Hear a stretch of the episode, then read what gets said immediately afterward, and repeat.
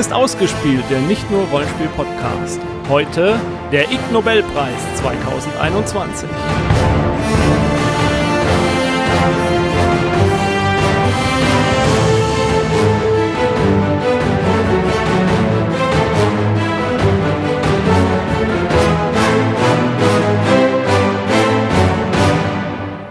Hallo, ich bin Jens. Ich stelle euch heute die Preisträger des Ig Nobelpreises vor, 2021. Und weil wir ja in Corona-Zeiten immer noch leben, müssen wir das Ganze unter Sicherheitsbedingungen machen. Deswegen habe ich heute als Präsentator der Preise kein Live-Publikum da. Aber ich habe zwei Personen hier, die ein Live-Publikum simulieren werden. Die werden so tun, als würden sie sich dafür interessieren, werden sich begeistert, belustigt, erstaunt, verblüfft, vielleicht manchmal auch gelangweilt, ab und zu mal hungrig oder durstig zeigen. Und äh, diese zwei Personen sind äh, die Sandra. Hallo. Und der Ron. Moment, Moment, hast du mir gerade gesagt, ich muss begeistert tun? Ja, ich überlasse dir das, wann was passt, so irgendwie. Also, äh, du Okay. solltest am besten jegliche Form von Reaktion irgendwann mal zwischendurch zeigen. Ich mache das dann schon im Schnitt, dass es halbwegs passt. Ach so, und ähm, äh, nur, nur damit ich das richtig hinkriege, muss ich jetzt nebenbei irgendwie noch irgendwie ein, eine Flasche Rotwein an bestimmten Stellen äh, irgendwie äh, tränken oder trinken? Das überlasse ich dir, äh, wenn du ein Trinkspiel machen willst. Ja, aber- ja, ja, keine Ahnung, könnte man dann daraus ein Trinkspiel machen? Immer wenn jemand einen Preis gewinnt. Äh, ja, danke, Sandra. Das passiert ja Äh. hier gar nicht. Immer, immer wenn Wissenschaftler aus Großbritannien erwähnt werden. Aha. okay. Äh, äh, gut, wir können ja sagen, irgendwie, ähm, ich, ich übernehme Großbritannien und äh, Sandra übernimmt den Rest der Welt. Wir also, können auch einfach Europa, ähm, Asien und ähm, äh, äh, Nordamerika aufteilen, wobei Südamerika ist auch dabei. Asien, äh, Afrika ist tatsächlich, meine ich, auch Ich vertreten. nehme die Antarktis. Australien sehe ich dabei. Antarktis ist leider nicht vertreten. Es gibt auch keinen Preis, der irgendwie im Zusammenhang mit der Antarktis steht. Soll ich euch vorher noch mal wieder erzählen, was der Ig Nobelpreis überhaupt ist und warum wir in einem nicht nur Rollenspiel-Podcast ausgerechnet über einen Wissenschaftspreis reden? Oh ja. ähm, ach so, ja, juhu, endlich. Das wollte ich immer schon mal wissen. Der Ig Nobelpreis ist sozusagen der, die Alternative zum alternativen Nobelpreis oder so. Nein, also der Ig Nobelpreis zeichnet Forschung aus, die einen erst zum Lachen und dann zum Nachdenken bringen soll. So lautet jedenfalls der offizielle Slogan dieses Preises. Der wurde 2021 zum 31. Mal verliehen und leider zum zweiten Mal nur in einer Online-Zeremonie, die man sich bei YouTube aber anschauen kann. Dauert so 90 Minuten, habe ich für euch getan. Ich fasse hier das Wichtigste daraus zusammen. Normalerweise wird das in Harvard verliehen, im Sanders Theater. Es gibt immer zehn Preise für Publikationen wissenschaftlicher Art, die ähm, ja erstmal seltsam klingen und dann aber oft finde ich ganz interessante Sachen auch dahinter stecken.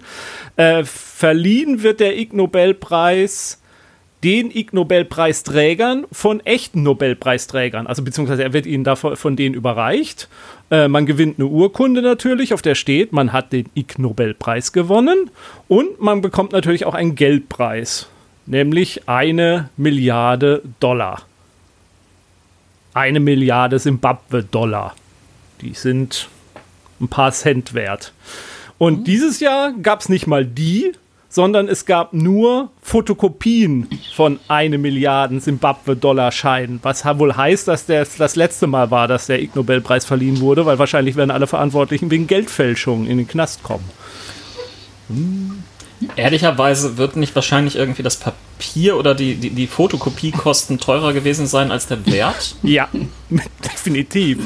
Und, und das Porto, mit dem die äh, äh, Kopien versendet wurden, dann wahrscheinlich auch. Ich vermute ja auch fast, dass denen irgendwann langsam mal diese eine Milliarde Dollar Noten, weil es ist tatsächlich ein Geldschein mit diesen eine Milliarde Dollar, äh, die werden ihnen ja irgendwann wahrscheinlich dann doch mal ausgehen. Ich weiß gar nicht, wie viel es da so noch im Umlauf gibt oder ob der ein oder andere dir mal zurückgibt. Ich meine, wenn ich so ein Ding hätte, würde ich mir das auch an die Wand hängen. Ich würde das nicht hergeben. Re re re rein investigativ nachgefragt, du, du hast vorhin irgendwie angekündigt, jetzt erklären zu wollen, warum ein nicht nur Rollenspiel-Podcast sich irgendwie um so ein Wissenschaftsthema kümmert.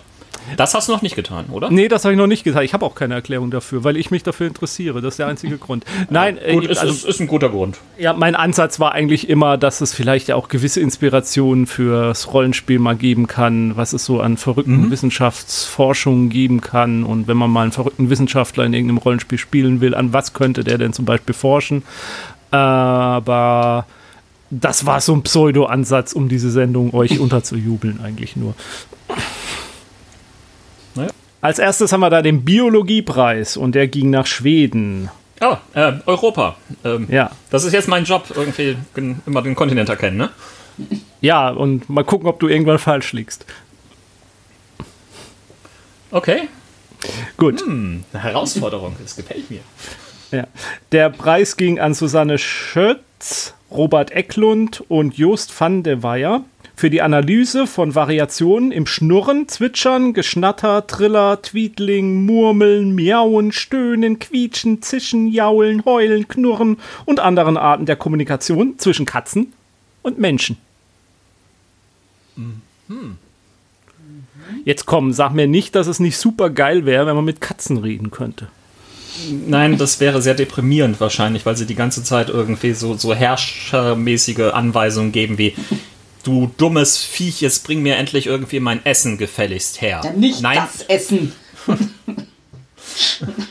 Ja, aber jetzt stellt euch doch mal vor, man hätte so eine Armee von Katzen, die man rumschicken könnte, Sachen ausspionieren zu lassen. Was wäre das für ein mächtiger Rollenspielcharakter? Okay. Nicht? Also du, du, du redest jetzt also davon, äh, wenn ein Charakter quasi so eine Art Familiar hat, den er losschicken kann. Aber nicht nur einen. Ne? Nicht nur ein, sondern Ganze eine, eine, Armeen von Katzen.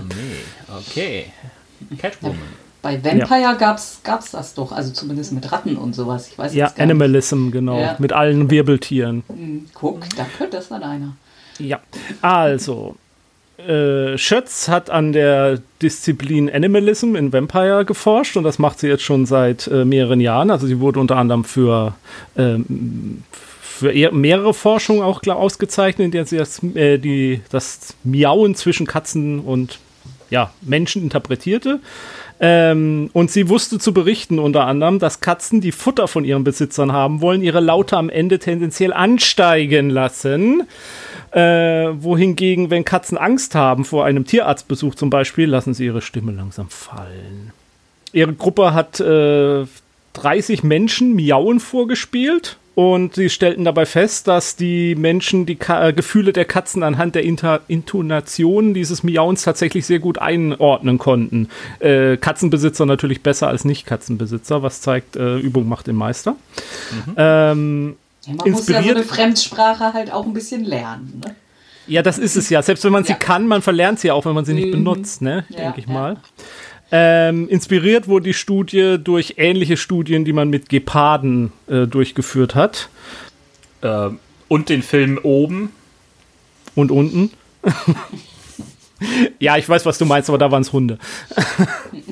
Ja, ich weiß. Äh, 538 Lautäußerungen von drei Hauskatzen wurden gesammelt und in einer phonetischen Pilotstudie verwendet, um einige Aufnahmen- und Analysemethoden zu testen, die normal normalerweise bei menschlicher Sprache verwenden werden. Der häufigste Typ von Lauten ist, äh, falls es euch interessiert, ein kombiniertes Murmeln und Miauen. Gibt es Untersuchungen, die festgestellt haben, ob Menschen irgendwie diese charakteristischen Sachen wie wenn ich Futter haben möchte, äh, werde ich zum Schluss lauter und äh, dr dramatischer mit meiner Stimme. Ey, bring jetzt mal das Essen her! Oder so. Ja, also, Also machen das Katzenbesitzer, ist die Frage. Da werden die dadurch angesteckt. Und, Vielleicht äh, müsste man da mal Studien in Restaurants machen, wie bestellt wird und wie nach dem Kellner gerufen wird. Und dann Herr das Ober. einordnen. Und dann einordnen, welche Haustiere die Besitzer haben. Und ob das dann einen Einfluss darauf hat, wie höflich man Ja. im Lokal das Essen bestellt, zum Beispiel, finde ich eine interessante Studie. Sollten wir uns mal ranmachen. ja, vor allem Katzenbesitzer müssen da untersucht werden. Ja, äh, sehr, sehr, sehr amüsant war natürlich dann auch äh, die, die Überreichung, die äh, Susanne Schötz hat dann noch mal die ganzen Miau und Murmel und Tweedling-Laute oder so von Katzen dann auch noch mal live vorgeführt. Also da ist auch eine zweite Karriere als äh, Katzenimitatorin noch drin, muss man sagen. Ja. Ja, äh, äh, süße Katzenbilder natürlich waren bei der Preisverleihung dann auch dabei. Man sah die drei Hauskätzchen, wie sie dann äh, vor sich hingespielt haben und so und die ganzen Aufnahmeapparate um sich herum. Ähm, das ist natürlich echte Grundlagenforschung. Ne? Wir suchen noch nach einer Anwendung. Ich überlege gerade, ob, ob das nicht irgendwie eine, eine, gewisse Form der Bestechung ist. Ich meine, es, es, gibt ja rein statistisch gesehen mehr süße Katzenbilder im Internet als äh, von, von jeder anderen Tierspezies. Ähm, aus irgendeinem seltsamen Grunde gibt es anscheinend mehr Katzenliebhaber Schrägstrich innen, die irgendwie darauf ab, äh, abfahren. Und ähm, wäre jetzt diese gleiche Untersuchung mit äh, Hunden oder Habichten oder was auch immer gemacht worden? Nee, Habichten vielleicht nicht. Aber ähm, anderen Haustieren. Hm. Hm. Aber ich sag mal so, ich meine, letztes Jahr hatten wir Wombat-Kacke. Ähm, also also äh, um die Katzenkacke hat sich keiner gekümmert. Von mhm. daher scheint man Wombats dann doch mehr durchgehen. Also es Und was für Geräusche doch, machen Wombats an? Was für Geräusche machen Wombats? Ich weiß es nicht. Aber, aber, aber, aber Katzen sind ja, haben ja irgendwie das Katzenklo, wo, was sie irgendwie benutzen, was halt nur gereinigt werden muss. Ja, und welches Geräusch machen sie wohl, wenn das Katzenklo voll ist? Abwischen. Aus dem Katzenklo könnten wir zu anderen Abfallprodukten kommen, wenn ihr mögt. Mhm. Gerne. Äh, der Ökologiepreis, der ging nach Spanien und in, den, und in den Iran. Nicht Europa. Asien. ja. Was? Was soll es sonst sein als Asien? Ja. An Laila Satari, Alba Gulien, Angela Vidal Verdu und Manuel Porcar für die Verwendung von genetischen Analysen zur Identifizierung der verschiedenen Bakterienarten, die sich in weggeworfenen Kaugummis befinden, die in verschiedenen Ländern auf Bürgersteigen kleben. Entschuldige, die sind in verschiedene Länder gefahren und haben die Bürgersteine gereinigt und das irgendwie dann jeweils runtergemacht. Ähm, sind sie in Singapur gescheitert, weil da nirgendwo was geklebt hat? Oder? Äh, Sie waren in insgesamt fünf Ländern, also dass die Wahrscheinlichkeit, dass okay. jetzt Singapur dabei war, war jetzt nicht so groß. Also sie waren auch nicht selber dort, sie haben sich das dann zuschicken lassen. So habe ich das jedenfalls verstanden. Ah. Ähm, das heißt, also sie genau. hatten noch nicht mehr Spesenkosten für sowas. Schade. Es wäre natürlich auch nicht schlecht gewesen. Also es wäre eine geile Ausrede. Also sie haben ja Reisekostenabrechnung. Ich habe da noch so ein paar Fragen zu. Was hat das mit diesem gebrauchten Kaugummi auf sich? Okay. So, und äh, dann haben sie getestet, welches irgendwie noch am besten geschmeckt hat, oder? ja, genau. Äh, an Katzen. Okay, untersucht wurde das Bakteriom, ich finde, das ist ein schönes Wort, Bakteriom, äh, von benutzten Kaugummis aus fünf verschiedenen Ländern und die mikrobiellen Ab Mikrobio Mikrobio Abfolgen auf benutzten Kaugummis während einer dreimonatigen Exposition im Freien. Also wie sich der Kaugummi so entwickelt hatte, nachdem er drei, nee, wie sich die Bakterien auf dem Kaugummi entwickelt hatten, nachdem er drei Monate im Freien herumlag.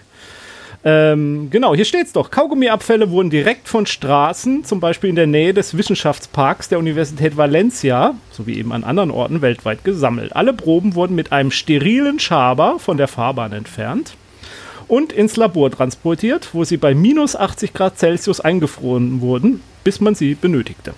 Ähm, aber, entschuldige, wenn ich da jetzt einmal wegen der Methodik nachhaken müsste. Ähm, du hast gerade gesagt, ähm, dass äh, bei, bei allen der Expositionszeitraum, also quasi äh, der, der, Zeitraum, wo sie in, in der freien Natur rumlagen, gleich mhm. war. Also drei Monate oder was das irgendwie mhm. eben war. Ähm, das bedeutet, sie haben irgendwo selbst diese Kaugummis dorthin gespuckt? Das haben sie nicht so genau gesagt, aber um es richtig kontrollieren zu können, muss man es ja eigentlich fast annehmen, mhm. dass es so gemacht wurde. Und dann re regelmäßig nachgeguckt, dass es dann nicht zufällig irgendwie von der, der, der, der Straßenreinigung oder so in irgendeiner Form mhm. entfernt worden ist. Vermutlich. Zufällig. Also ich nehme mal, nehm mal an, in dem Wissenschaftspark in Valencia, da konnten sie sich vielleicht ein kleines Stückchen Straße auch absperren, um das zu kontrollieren, wie man das in den anderen fünf Ländern ne, vielleicht... Nein, nein, nein, aber abgesperrte Straße, das gilt ja dann auch nicht als, als, als als richtig exponiert. Also, weil Ja, es, doch, es, es ist doch auch, auch wichtig, dass da irgendwelche Leute drüber latschen oder so. Nee, Oder? kommt, kommt gleich, Ah, warum es äh, vielleicht trotzdem interessant ist. Festgestellt hat man nämlich, dass man.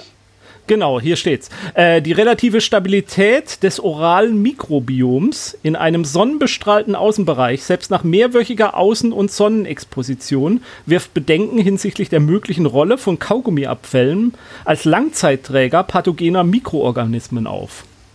Ach du Schande.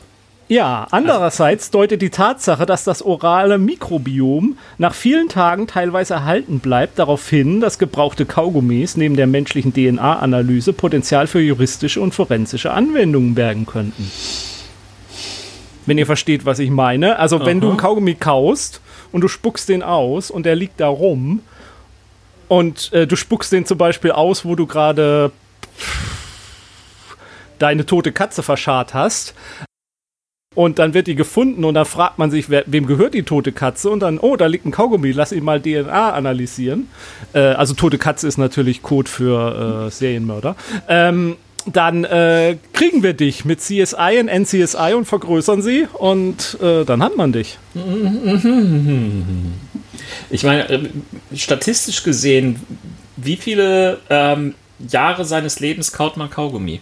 Äh, ich kann dir Zahlen zum Kaugummiverbrauch gleich noch liefern. Die fand ich nämlich sehr interessant. Das habe ich nämlich danach recherchiert tatsächlich. Okay. Aber ich finde es also ich fand es jetzt wirklich interessant, dass ähm, sich an diesem Kaugummi, wenn er da im Freien liegt, das äh, teilweise wohl, so habe ich es jedenfalls jetzt da rausgelesen aus dem, ich muss immer, das hätte ich vielleicht mal voranschreiben. Ich habe immer versucht, mir äh, da, den Abstrakt des, dieser Studien zu Ja. lesen. Der ist ja oft, oft auch äh, möglich, äh, dass man den kostenlos lesen kann. Solange das kostenlos möglich war, habe ich es gelesen. Das wird natürlich oft in vielen Sachen zu technisch, als dass ich es verstehen könnte. In dem Fall habe ich so rausgelesen, dass es tatsächlich möglich ist, auch noch nachdem so ein Kaugummi drei Wochen im Freien unter Sonnenstrahlung und Wind und Wetter war, dass man noch feststellen konnte, ähm, DNA-Analysen dran vornehmen konnte. Und das fand ich schon interessant, dass das tatsächlich so möglich ist. Aber die sind- sind- ist, ist, ist, ist ja das eine. Ähm, die, also so ein Kaugummi, wenn das in irgendeiner Form halt ähm, auf dem Bürgersteig liegt, wird es ja irgendwie auch platt gedrückt und, und andere Sachen. Ähm, sprich, das kommt ja auch irgendwie so Fremd-DNA dran. Kann man trotzdem irgendwo irgendwie äh, die, die, die, die Kauer-DNA äh, davon äh, gut abgrenzen noch? Äh, Ich glaube tatsächlich, dass es möglich ist, dass du bestimmte Bakterien drin findest, die halt Ja. nur im Mund vorkommen und dann kann man vielleicht eventuell die Mundflora des äh, Verdächtigen untersuchen und die Zusammensetzung. Ich weiß nicht, ob das wirklich möglich ist. Ich- Äh, was ich alles so bisher gelesen habe über Kriminalistik und äh, kriminalmedizinische äh, Verfahren und DNA-Analyse und so, das Zeug ist sehr viel unzuverlässiger, als man uns in äh, Film, Fernsehen und Roman weiß machen will. Also und da ich wäre da ein bisschen skeptisch, ob das in der Praxis wirklich funktioniert. Ich sag mal, Proof of Concept, es könnte funktionieren. In der Praxis wird es alles zu, da gebe ich dir vollkommen recht, da wird das zu messy sein, zu viele Faktoren, die reinspielen, die man nicht kontrollieren kann, als dass das dann wirklich so richtig, richtig gut funktioniert. Aber für eine CSI-Folge reicht es allemal. Ja, ja, da reicht ja auch alles. äh, und es gibt ja auch ein, äh, ein Restart-Ding wieder, äh, wie wir ja in dieser anderen Folge, die, wo ich euch genervt habe, irgendwie. CSI Las Vegas kommt wieder. Genau, oder? Genau. Ja, ja. ja, so, der, der Verweis auf unsere Upfronts-Folge und so weiter. Ja, du- Stelle. du- So in, interne Werbung sei erlaubt. Ja, also Cross-Media-Reference, was weiß ich, ist es so wichtig. Sagt uns ja auch immer unser ähm, Genau. Marketing-Experte, den wir jetzt eingestellt haben. Ja, und, und abonnieren und vergesst die Glocke nicht. Genau. Like and subscribe. So, wo, wollt ihr ein bisschen Fakten über Kaugummis wissen? Ja, also ich habe ja schon ge gefragt, äh, so rein, Ja. rein statistisch, wie viele, wie viele Jahre seines Lebens kaut man Kaugummi? Was meint ihr? Wie alt ist der Kaugummi? Also nicht der, der auf der Straße liegt, sondern ganz allgemein. Wie alt ist der älteste Kaugummi? Ach, wa- wann der erfunden worden ist? Ja. Der moderne Kaugummi, sage ich jetzt Der mal. moderne, ja, ach Gott, ich, ich würde den fast schon irgendwo so, so, ah, 19. Jahrhundert oder so zurückdatieren. Anfang, Mitte, Ende? Bitte? Doch, Anfang? Ä- Ende, Ende, Ende, 19. Ende. Jahrhunderts tatsächlich. Ja. Von, von, Als Erfinder klingt, äh, gilt der Amerikaner Thomas Adams. Okay. Aber richtig äh, reich und berühmt ist natürlich dieser Wrigley damit geworden, Mhm. von dem ihr vielleicht schon mal gehört habt. Und äh, es gibt aber tatsächlich auch Funde auch von Holzteer aus der Mittel- und Jungsteinzeit mit Zahnabdrücken, wo man vermuten kann, ob der dieser Holzteer entweder zur Zahnreinigung oder tatsächlich als früher Kaugummi auch benutzt wurde. Also, aber das sind keine gesicherten.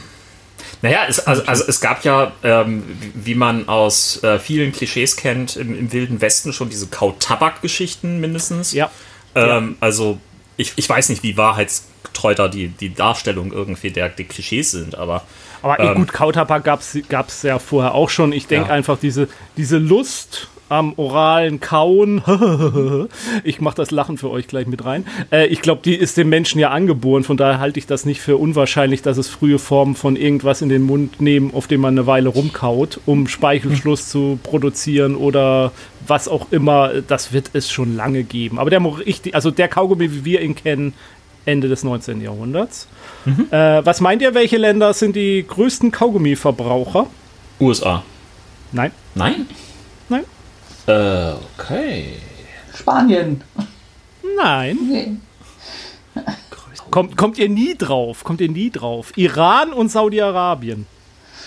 80% der Bevölkerung Kaugummi kaunt. Aber Iran war ja irgendwie auch an der Studie beteiligt, wenn ich mich recht entsinne. Ja. Ja. Vielleicht sind deswegen die Zahlen auch geschönt.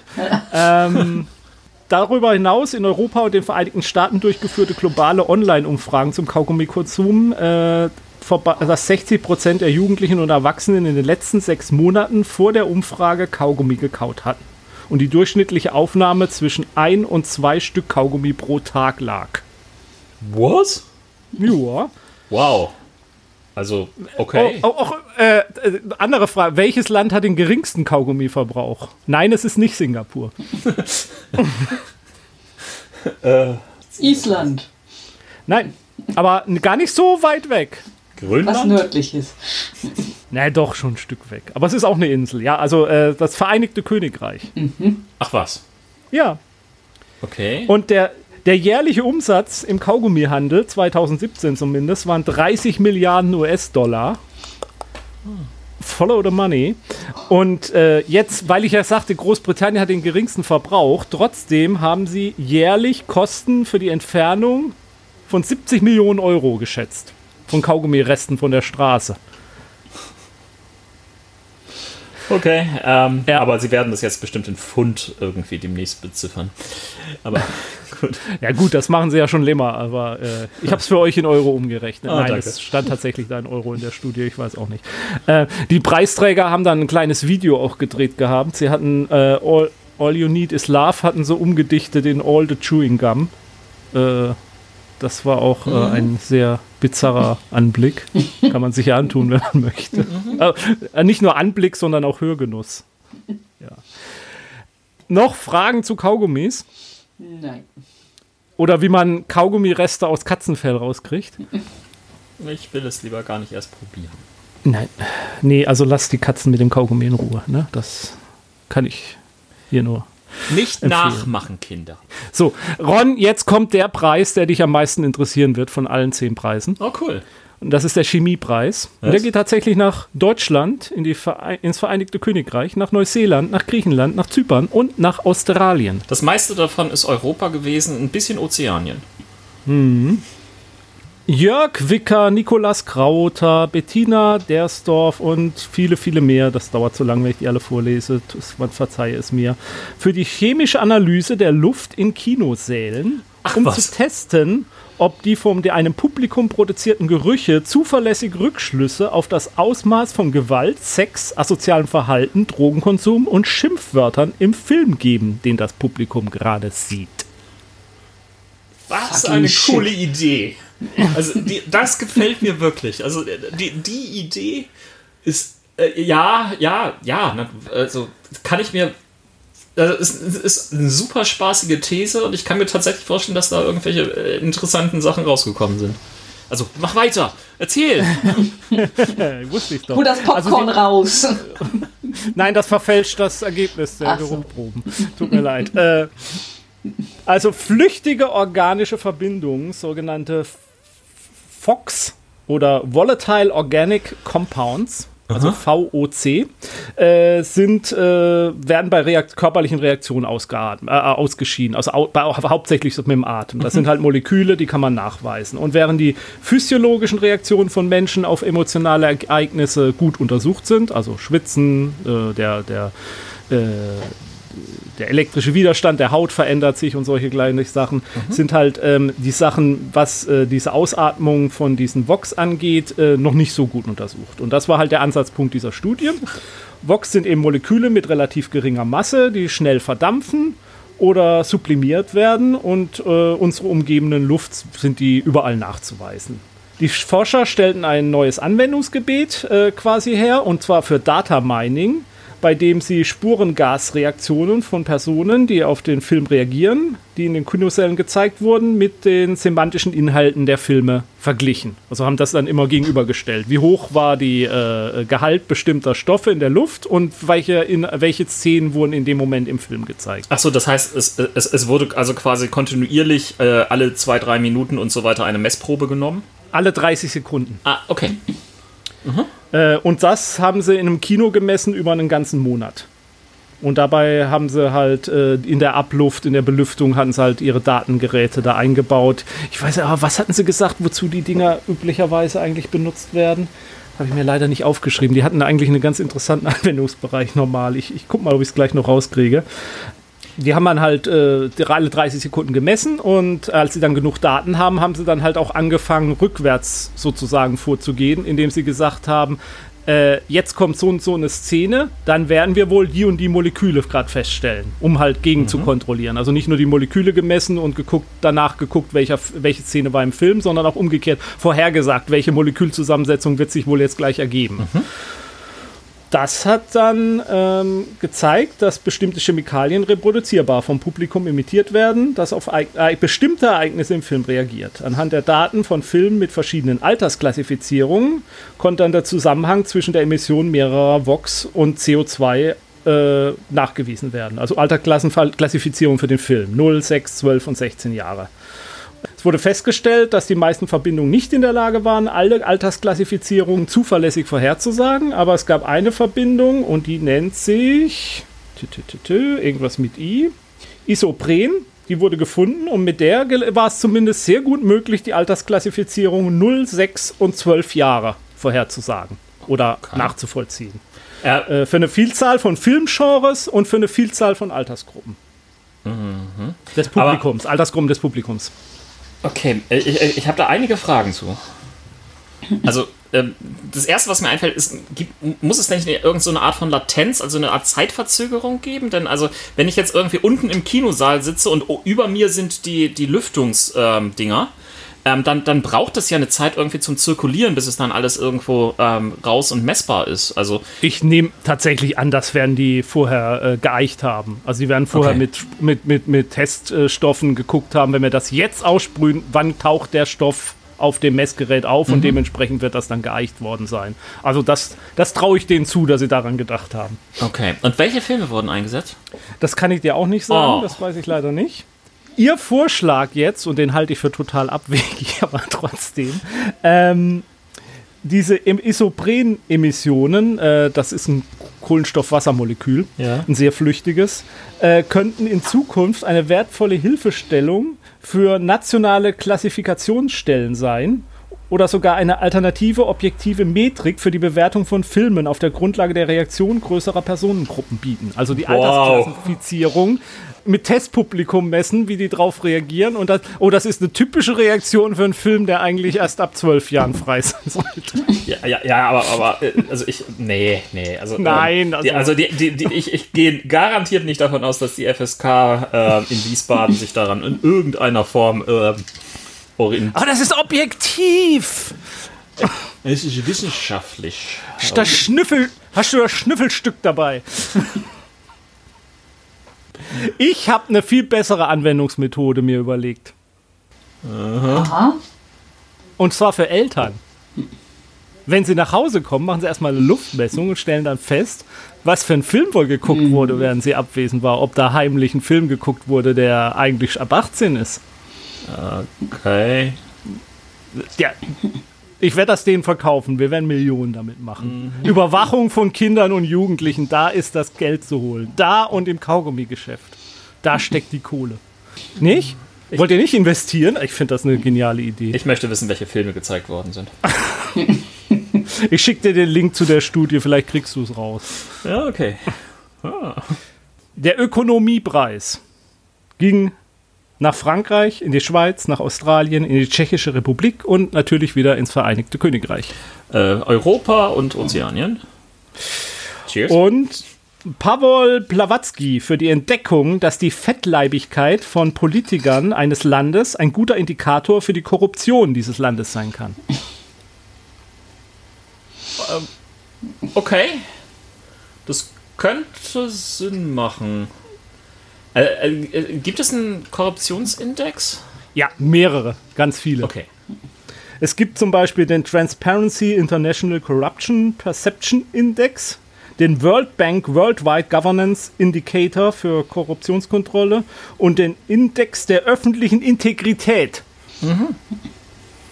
Okay, gut. Ähm, das mag ja alles irgendwo sein. Und äh, gibt es ein äh, offizielles äh, Durchschnittsgewicht äh, der nee. führenden ähm, Politiker und Minister? Ich, ich erzähle euch mal, wie das genau vorgegangen ist. Also das Ergebnis war, das nämlich vorweg, je höher der BMI, umso höher die gemessene Korruption im Land. Also die wahrgenommene Korruption im Land. Äh, die Studie wurde leider nur durchgeführt in Nachfolgestaaten der Sowjetunion. Mhm. Und gemacht wurde sie mit 299 Frontalbildern von 217 Kabinettsministern aus 15 postsowjetischen Staaten. Und diese Bilder wurden dann mittels eines neuronalen Netzwerkes analysiert. Und es wurde ein mittlerer geschätzter Body Mass Index der Minister dabei gebildet. Also Moment, die haben ein neuronales Netzwerk genutzt, um einen BMI-Durchschnitt zu ermitteln. Genau. Oh und ich glaube, ich glaube, das richtige Geld ist mit diesem neuronalen Netzwerk, mit dem man den BMI von Leuten feststellen kann, weil ich glaube, das wird sich richtig als App verkaufen und damit kannst du dann irgendwie von, von irgendwelchen Promis den BMI schätzen über Jahre und dann kannst du darüber diskutieren, ob äh, Clooney jetzt wieder zu oder abgenommen hat oder so. Ich glaube, da ist eigentlich die richtige Kohle mitzumachen wieder. Mhm. da findet sich eine Anwendung für, man muss es nur anbieten. Äh. Ja, aber, also, boah, das ist, ich meine, der, der ganze BMI ist ja schon sowieso Bullshit und ihn dann aber auch noch anhand eines Fotos zu schätzen, da, naja. Ja, also, nein, es, ich es geht ja nicht um, um die Gesundheit dieser Menschen. Ja, also der BMI ist nicht, der BMI ist an sich nicht komplett Bullshit. Ja. Der BMI ist Bullshit in dem Sinne, dass man nicht unbedingt äh, vom, bei einem einzelnen Rückschluss auf seine Gesundheit ziehen kann, aber den BMI als statistisches Mittel, um ähm, mhm. über mehrere Jahre oder Jahrzehnte zu verfolgen, wie sich ein die Gesundheit oder der körperliche Dings bildet, dafür ist es schon ein taugliches Mittel. Ja. Also wenn du messen kannst, dass vor, vor 30 Jahren der BMI bei, bei 12-Jährigen bei bei 19 lag und jetzt ist er bei 25, dann kannst du schon da was von ablesen, mhm. dass sich was verändert hat ja, einfach. Okay. Als, als, als statistisches mhm. Mittel. Aber als für einen Einzelnen aus dem BMI nur, nur deswegen auf seinen Gesundheitszustand zu schließen, das halte ich auch für fragwürdig. Ja, es gibt schon einige Extremwerte, äh, wo man dann irgendwie ja, sagen kann, natürlich. ja, also bitte abnehmen.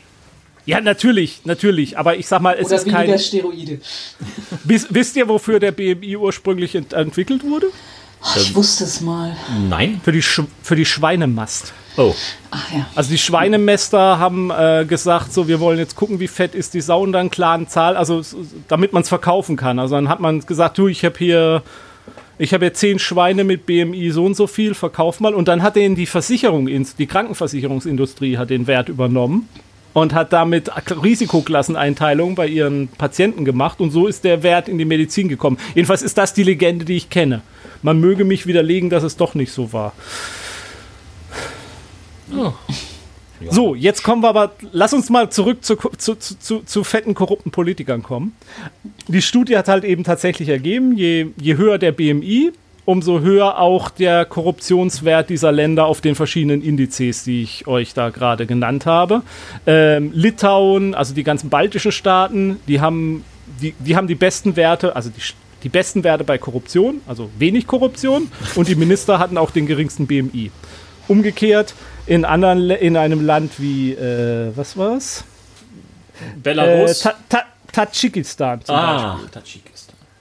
Ähm, da ist halt, ja, da hat diese Dings. Aber, ähm, und da frage ich mich jetzt auch, inwieweit diese Studie wiederum politisch beeinflusst ist. Wobei, nee, Russland ist ja gar nicht dabei. Ähm, Weil- Ukraine, Ja, weil Russland Die kein, Ukraine kein hat- ehemaliger Sowjetstaat ist. ja, die Ukraine hat, äh, bei den Preisträgern meinte ich, dass da kein Russe dabei war. Äh, die Ukraine hat einen sehr guten Korruption, einen relativ guten Korruptionswert, ist aber bei dem BMI sehr hoch. Deswegen haben die Forscher dann den Rückschluss gezogen, vielleicht wird bei der Ukraine der Korruptionswert nicht richtig gemessen. Also sie haben nicht den Rückschluss gezogen, vielleicht ist ihre An Methode nicht richtig, sondern vielleicht wird die Korruption in der Ukraine nicht gut genug gemessen. Ein anderes Land wie Turkmenistan hat einen relativ geringen BMI, hat aber eine große Korruption. Da gehen sie wieder davon aus, vielleicht wird die Korruption da einfach zu hoch eingeschätzt. Ich mach mir die Welt. Vorsicht, Frau Nahles musste deswegen fast zurücktreten. Aber wir kennen ihren Aber, BMI jetzt ja. auch nicht. Aber gut. Ähm, trotzdem, was, was, was will man dann damit? Also, Ja. das ist, ähm, Nein, also die Anwendung ist halt, dass das ja relativ gut wäre für Länder, in denen man wenig Anhaltspunkt über die Korruption hat, weil diese Werte liegen ja nicht unbedingt alle so flächendeckend für alle Länder vor. Und wenn man dann nicht hat, dann guckt man halt, wie fett die Politiker sind und weiß, oh, die sind aber ganz schön korrupt. ja, aber das, das kann doch immer noch irgendwie eine einfache Korrelation und keine Kausalität sein. Ja, natürlich, selbstverständlich. Und ähm, äh, vielleicht gilt das ja auch, also und, und selbst wenn es eine Kausalität gibt, vielleicht gilt die auch nur für bestimmte Kulturkreise. Vielleicht gilt die ja in anderen Kulturkreisen so gar nicht. Und vielleicht gilt die auch nur für bestimmte Zeiten. Ich sag mal, oh, jetzt, jetzt wird es ganz gefährlich für mich. Aber äh, ein, ein Donald Trump, sage ich zum Beispiel, ist ja, dem würde ich durchaus Korruption zutrauen und sein BMI würde ich jetzt auch nicht so gering schätzen. Andererseits ein äh, Wladimir Putin hat, glaube ich, einen ganz guten BMI, aber ob er wirklich nicht korrupt ist, ich weiß es nicht. Also, Disclaimer. Ja. So, ähm, jetzt haben wir einen Jens verloren in der Aufnahme. Zufällig. Mir ist so ein schönes Paket gekommen. Das ist ganz warm. Da ist so was Lustiges drin, so komische Steine. Ich guck die, ich nehme die mal in den Mund und lutsch die. Vielleicht das Kaugummi. Oh, oh, oh, sag das, sag, sag das nicht. Irgendwie. Irgendwo äh, bei uns in der Nähe wurde jetzt letztens irgendwo radioaktives Material gefunden, was irgendwie auf einer Parkbank rumlag. In so einem Sicherheitscontainer. Ja. Und jetzt haben sie irgendwie gefragt, hat das jemand zwischenzeitlich schon mal aufgemacht? Und wieder zugemacht, weil. Naja. In dem Zusammenhang empfehle ich auch die neueste Folge von Gedankenspiele. Da reden wir auch über radioaktives Material. Ähm, Na, naja, Moment, Moment, Moment, Moment, Moment. Ja, wir machen, okay, wir machen keine Empfehlungen hier für, für, für andere Sachen. Also ich, ich schneid's raus. Ich schneid's raus. Ich denke bestimmt dran. Ah ja. Und, so, und sonst komme ich noch auf die Idee, andere Sachen hier zu empfehlen, sowas wie mein Blog oder so. Aber mach weiter. Sag mal, du hast einen Blog? Geht's da um Kaugummis und Katzen? Ah, fast. So. Worauf vielleicht auch mal eine Korrelation gemacht werden könnte, ist ja, ähm, wie gut die Politik ist und wie viel Sex der Politiker hat. Oder die Politikerin. Entschuldige, also wenn, wenn, wenn du schon Schwierigkeiten hast, den Body Mass Index von Politikern irgendwie genau rauszukriegen, du möchtest jetzt noch intimere Daten irgendwie herausfinden? Ja, wozu haben wir denn Geheimdienste? Oder kann das irgendwie eine, ähm, ein neuronales Netzwerk irgendwie ermitteln, einfach anhand eines Fotos eines Politikers, so nach dem Motto Altmaier, Nahles, ähm, mir fallen bestimmt auch noch einige andere Politiker ein. Ver vermutlich kann man es bei Angela Merkel konstruieren anhand der Größe der Raute. Okay, so. Mittlerweile haben wir jetzt irgendwie Geht, mit geht, allen geht Leuten wählen, angelegt. geht wählen. Geht wählen, bitte, geht wählen. Ja, das Die Folge kommt noch hoffentlich vor der Bundestagswahl raus, geht bitte wählen. auch danach dürft ihr auch noch wählen dürfen. Äh, Ja, aber können gehen. gerade- Also, Ja, Ja. also geht immer wählen. Also, immer, egal. Auch wenn ihr auf der Straße gefragt werdet nach eurem ne äh, Meinung, Pepsi oder Cola, wählt. Es ist wichtig. wählt Pepsi. Oder Cola. Wir machen euch keine So, also Sex. Ja, auch Pepsi Hier, ist weiter. Cola. Sex. Der Medizinpreis ging nach Deutschland, die Türkei und Großbritannien. Europa. Cheers. Und zwar an Olsey Cembulut, Dare Oladokun, Burkhard Lippert und Ralf Hohenberger für den Nachweis, dass sexuelle Orgasmen bei der Verbesserung der Nasenatmung genauso wirksam sein können wie auf die Nasenschleimhaut abschwellend wirkende Medikamente. Da, da, da. Das will euch natürlich die Pharmaindustrie verschweigen, aber uns kriegen sie nicht verstummt. Die, die, die Frage ist, äh, ob das dann so, so ähnlich schnell abhängig macht wie, wie dieses Nasenabschwellspray. Ähm, da, da, da, sind ja extrem viele Leute für abhäng von abhängig geworden, die das einfach von, zu lange genommen haben und nicht abgesetzt ja. haben. Ja, und, und, und die Menschheit ist seit Jahrtausenden abhängig von Sex, ne? Ja, ja, ja, ja, auch ja, mal ja nicht. klar. Also darf man auch mal nicht unterschätzen. Das ist natürlich auch irgendwie richtig, richtig gefährlich dann, wenn man irgendwie äh, nicht, nicht atmen kann, weil man keinen Sex mehr hatte. Ja. Okay, Nein, mach weiter. Aber andererseits. Leider ist man immer auch nur Leute- so mittelsexy, wenn man Schnupfen hat. Aber Ja, aber jetzt, jetzt sagt man, aber jetzt kann man vielleicht den, den, die, der Partner überreden, Sex zu haben, obwohl man so sein. aussieht. Ich, ich habe auch keinen Spaß dran, aber ich will ja auch mal wieder atmen können. So.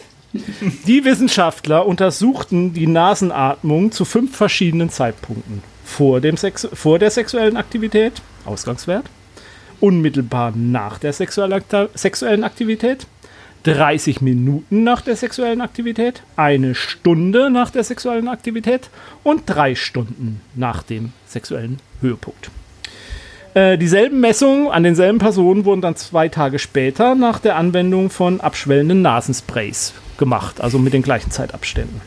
Und zur Beurteilung der Nasenatmung wurden dann visuelle Analogskalas benutzt und außerdem haben sie ein rhinometrisches Gerät verwendet, um den Widerstand und den Nasenfluss zu messen.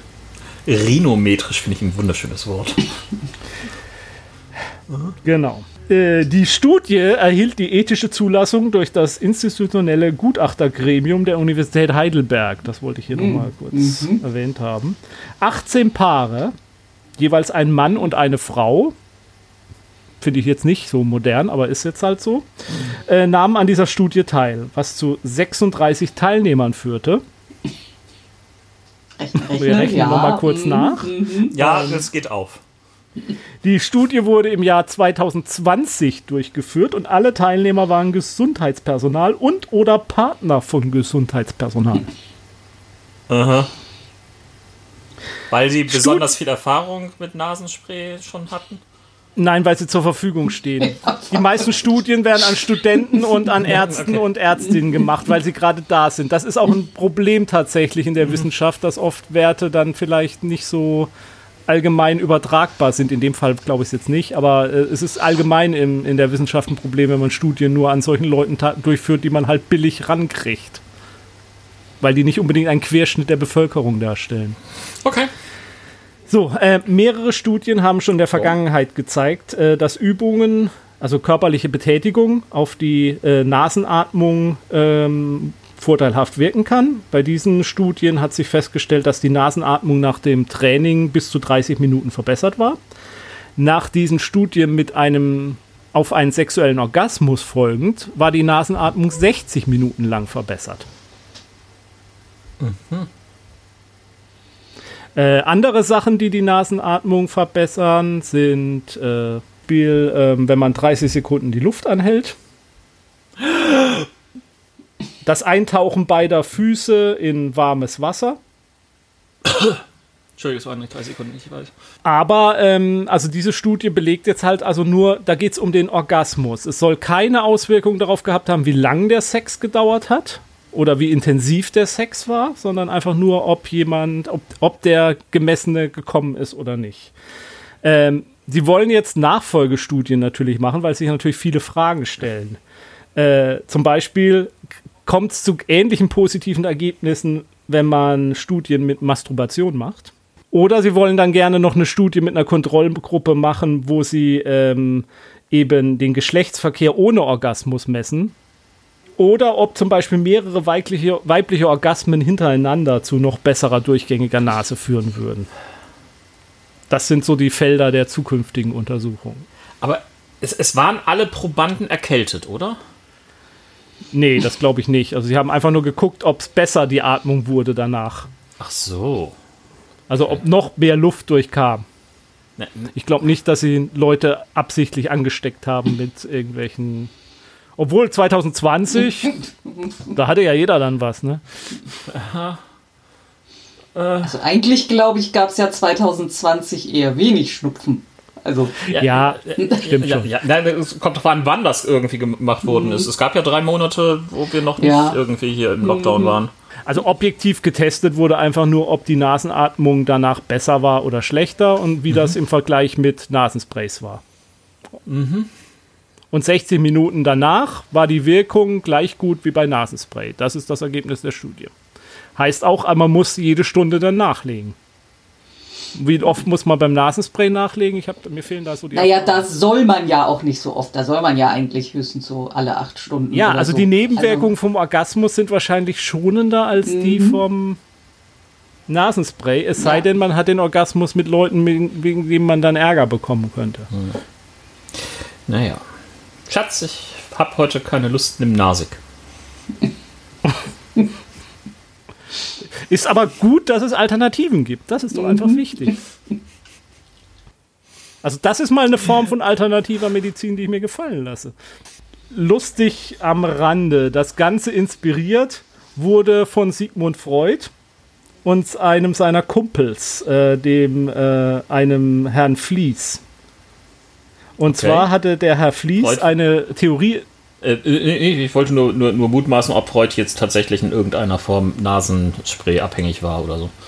Wäre auch eine sehr interessante Sache. nee, äh, Ein Herr, Herr Fries, Fries? Vlies. Äh, Freud hat sich aber anderes Zeug in die Nase hochgejagt, glaube ich. Das macht auch die Nase frei. Habe ich mir sagen lassen. Ist, wirkt das abschwellend? Das nicht. Ja, diese Frage nach abschwellend ist auch wieder irgendwie etwas. Ja. Also Nicht nach dem. Sex schwellen auch viele Dinge wieder ab. Ach, nein. Wirklich? Ist so gesehen effektiver als Nasenspray. Wirkt auf mehrere Körperregionen dann. So, äh, la lass mich noch mal kurz über den äh, Freud und Vlies erzählen. Die haben, die, also Vlies hatte vermutet, dass es einen physiologischen Zusammenhang zwischen der Nase und den Genitalien gibt. Und äh, war in Berlin praktizierender HNO-Arzt. Also, entschuldige, er, er, nochmal. Er, er, er wollte in irgendeiner Form wie der Nase des Mannes so sein Johannes quasi irgendwie Nee, nicht wissenschaftlich ganz, überprüfen. Nee, nicht ganz. Okay. Lass mich mal, lass, lass es mich mal ausführen. Danach kannst du spekulieren. Also Wilhelm Flies, 1858 geboren, bis 1928 in Berlin praktizierender HNO-Arzt, war Sigmund Freuds engster Freund und Vertrauter. Und die haben zusammen eine Reflexnasenneurose entwickelt. Also sich ausgedacht. Äh, ähm, und von 1897 von Flies veröffentlicht und er postulierte einen physiologischen Zusammenhang zwischen Nase und Genitalien. Spezifische Genitalflecken an den unteren Nasenmuscheln, so Flies, spielten eine wichtige Rolle bei der nasogenitalen Beziehung. Freud und Flies führten eine Theorie in den nächsten Jahren in Briefen aus. Sigmund Freud, der sich zweimal von Flies eine Operation an den unteren Nasenmuscheln unterziehen musste, überwies sogar die Publizistin Emma Eckstein zur Operation. Bei der hatte er nämlich diese Nasenreflexneurose diagnostiziert. Die Operation endete in einer Katastrophe, was zu wiederkehrenden Nasenblutungen und einem entstellten Nase führte. Also die bizarre Theorie über die Neurose von Flies äh, hat sich dann wissenschaftlich tatsächlich nie durchgesetzt. Und äh, in der medizinischen Literatur ist, äh, wird das Thema auch nicht weiter verfolgt. Aber auch die Studieninhaber, also die Studienteilnehmer jetzt, die Studiendurchführer jetzt dieser Studie vermuten keine Nasen. Äh, genitalen äh, äh, Flecken an der unteren Nasenmuschel, aber allein diese, diese Theorie hat sie wohl dazu inspiriert, da mal nachzugehen. Okay. Also, das heißt, Sie haben das in irgendwelchen historischen Aufzeichnungen irgendwie entdeckt und kamen dann darauf, hoch, vielleicht könnte man das mal untersuchen. Wir können doch mal gucken, ob ein Zusammenhang besteht zwischen Sex und Nasen. Ja. Vielleicht kommt dann auch noch die Na Sex und Studie, die du meinst, Ron. Na gut. Ich weiß nicht. Ich glaube, ich brauche sie nicht. Also der deutsche Film hat da ja schon viel vorgelegt. Zwei Nasen tanken super und Supernasen auf der und so, ne? Wir erinnern uns. Ja, ja. Thomas Gottschalk und Mike Krüger. Mike Krüger? Ja, Mike Krüger. Ja, damals war der deutsche Film noch weniger zu gebrauchen als. Ja. Gut, ähm, machen wir weiter. Nein, es gibt gute deutsche Filme. Das muss ich sagen, aber die haben weniger mit Nasen zu tun. Sag mir einen guten, sag mir überhaupt einen guten Film, in dem das Wort Nase vorkommt im Titel.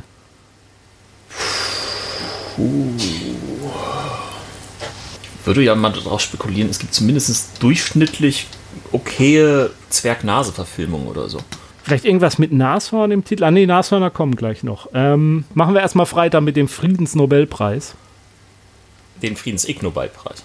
Ja, natürlich, das ist alles Ig-Nobelpreis, das habe ich jetzt nicht dazu gesagt. Das war auch gerade eben der Biologie-Nobelpreis, also ähm, ja, der, der, der, okay, der, der Friedenspreis, so, einigen wir uns darauf. Der ging natürlich in die friedlichste Nation auf Erden, in die USA. Aha. Nicht? Okay, egal. Äh, an Eden Eden Becerris, Stephen Nelway und David Carrier für die Prüfung der Hypothese, dass Menschen Bärte entwickelt haben, um sich vor Schlägen ins Gesicht zu schützen. Okay. Ich kratze mir mal durch den Bart, ergänze noch einmal kurz, dass es Nordamerika ist, wo die USA liegt. Und du darfst gerne weitermachen. ne? Du darfst aber. Also mein Bier ist alle, ich trinke heute auch keins mehr. Ja, also Gesichtsbehaarung Ja. ist eines der am stärksten sexuell dimo- mo- dimorphen Merkmale des Menschen, Homo sapiens. Ne? Also heißt äh, bei Männern und Frauen unterschiedlich. Ähm, Ist mir schon mal und aufgefallen. ist, ja, und ist oft als Indikator für Mensch, Männlichkeit und soziale Dominanz wahrgenommen worden. Und es wurde halt vorgeschlagen, dass die menschliche Gesichtsbehaarung eine Rolle bei menschlichen Wettkämpfen spielt. Also dass das mit ein ähm, evolutionärer Faktor war, dass sich das so entwickelt hat, dass wir so aussehen, wie wir heute aussehen.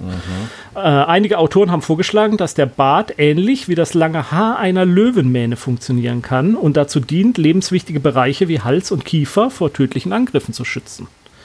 Dies steht im Einklang mit der Beobachtung, dass der oberflächlich vom Bart bedeckte Unterkiefer einer der am häufigsten gebrochenen Gesichtsknochen bei zwischenmenschlicher Gewalt ist. Da denkt natürlich keiner an die Nase, ne? Um diese Hypothese jetzt zu testen, haben die, sind die einfach hingegangen und haben etwas genommen, ein Faserpoxid-Verbundstoff, der die Haut simulierte.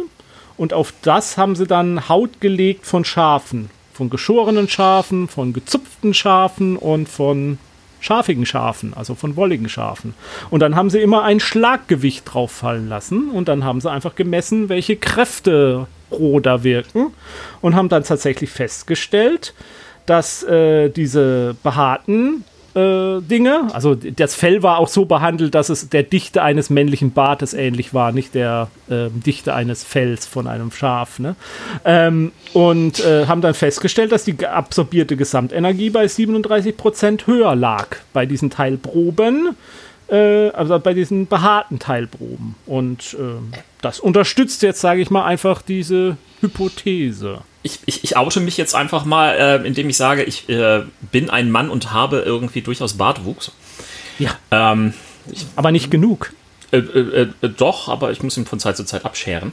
Ähm, die Sache ist, äh, mein äh, stoppeliges äh, Barthaar äh, hat mit Schafwolle so gar nichts zu tun. Ron, ich habe ja gerade gesagt, das wurde schon dementsprechend behandelt, dass es äh, äh, halbwegs der Dichte eines Bartes zukam. Das habe ich gerade eben erwähnt. Ja, das hast du erwähnt, aber trotzdem, äh, also Sch- Wo- Wollschaf, das ist trotzdem ein ganz anderes Haar. Das ist, das ist genauso, als, also ich, ich kann auch nicht irgendwie mein Haupthaar irgendwie mit meinem Barthaar vergleichen. Doch, wenn es lang genug ist, schon. Nee, das, das kräuselt ganz anders.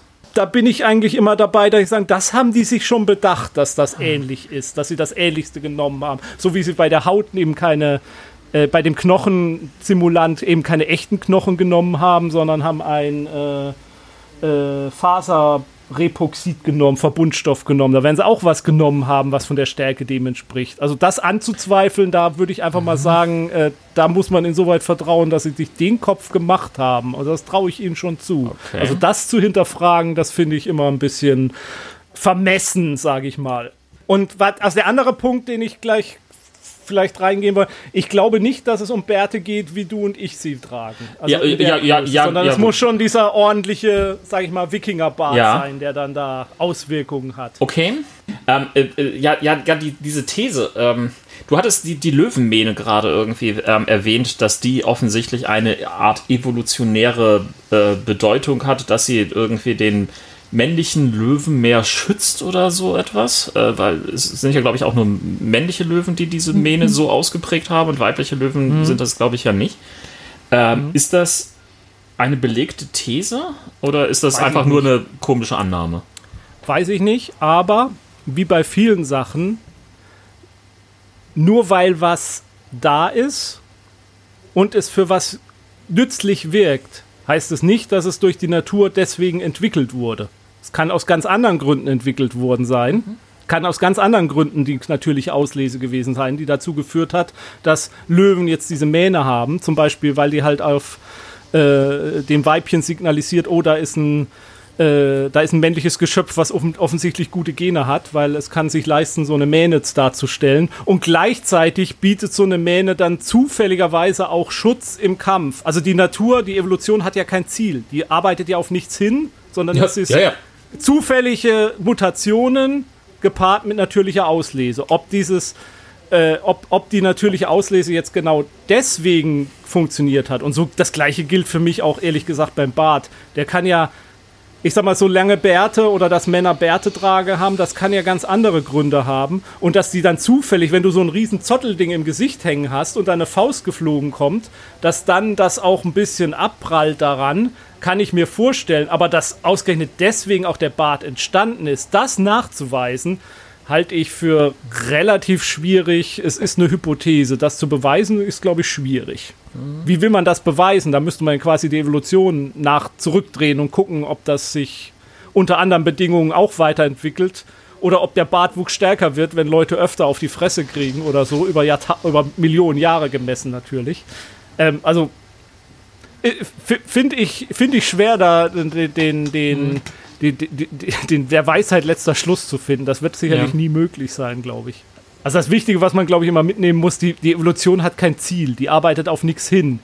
Die, die, Ja. die hat nicht darauf hingearbeitet, dass Menschen irgendwann einen Bart haben, der sie dann vor Faustschlägen schützt. Ja, ja, ja, das- ja, das ist meistens halt irgendwie eine, eine zufällige Geschichte, die sich dann als nützlich rausstellt.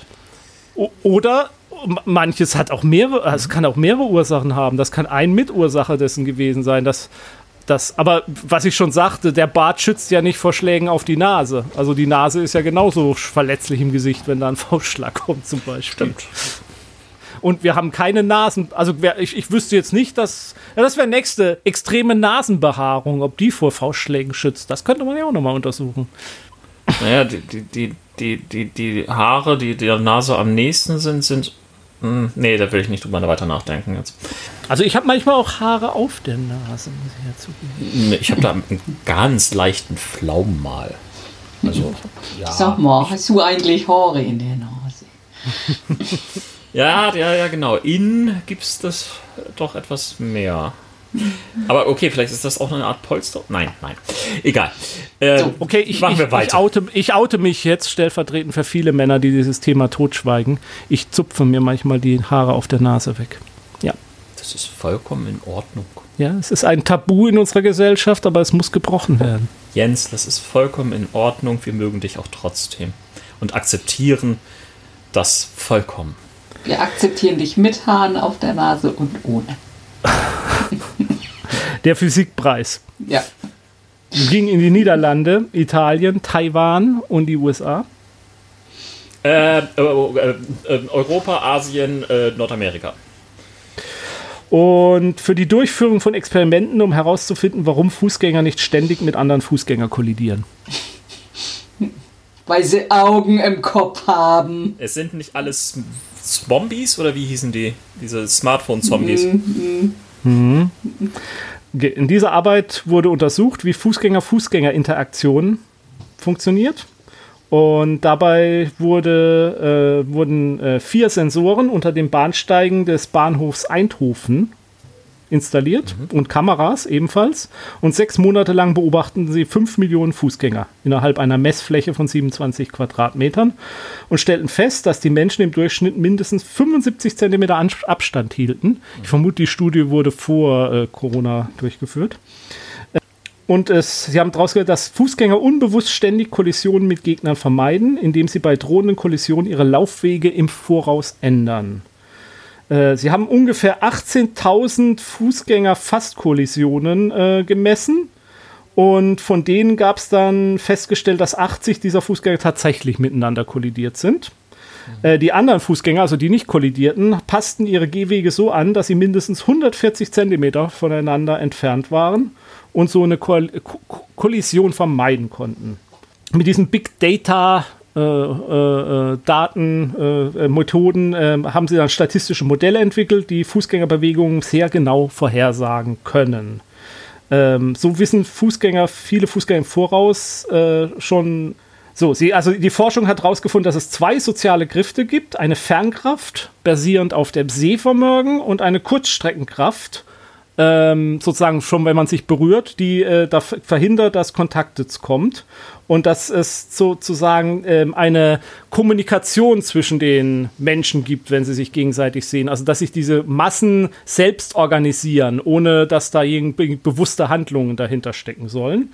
Und äh, die, das Ziel der Forschung, und das ist tatsächlich mal eine Forschung, die auch, äh, sage ich mal, deutlich erkennbar ist, das Erkennen dieser Muster kann in Zukunft für die Vorhersage und letztendlich Steuerung der natürlichen Bewegungsabläufe von Fußgängern äh, wichtig sein. So können äh, Orte mit viel Fußgängern äh, sicher und effizient eingerichtet werden und basierend auf natürlichen Gehverhalten des Menschen. Zum Beispiel in Museen oder bei Festivals. Das verhindert dann eben Staus oder Mensch, äh, äh, Massenpaniken bei Menschen zum Beispiel. Ich sage jetzt schon mal nur als Beispiel diese Love Parade-Unfälle. Mhm. Dieser Love Parade-Unfall, den es da gab. Ein Beispiel war dann auch, dass man ja dann gezielt mit Lichtsymbolen oder mit Lichtsignalen sozusagen die Fußgängerwege, Fußgänger äh, steuern könnte. Also ich, ich finde es ein bisschen schade, dass das Ganze offensichtlich ja nur in, in Eindhoven durchgeführt worden ist. Nichts gegen die Niederlande.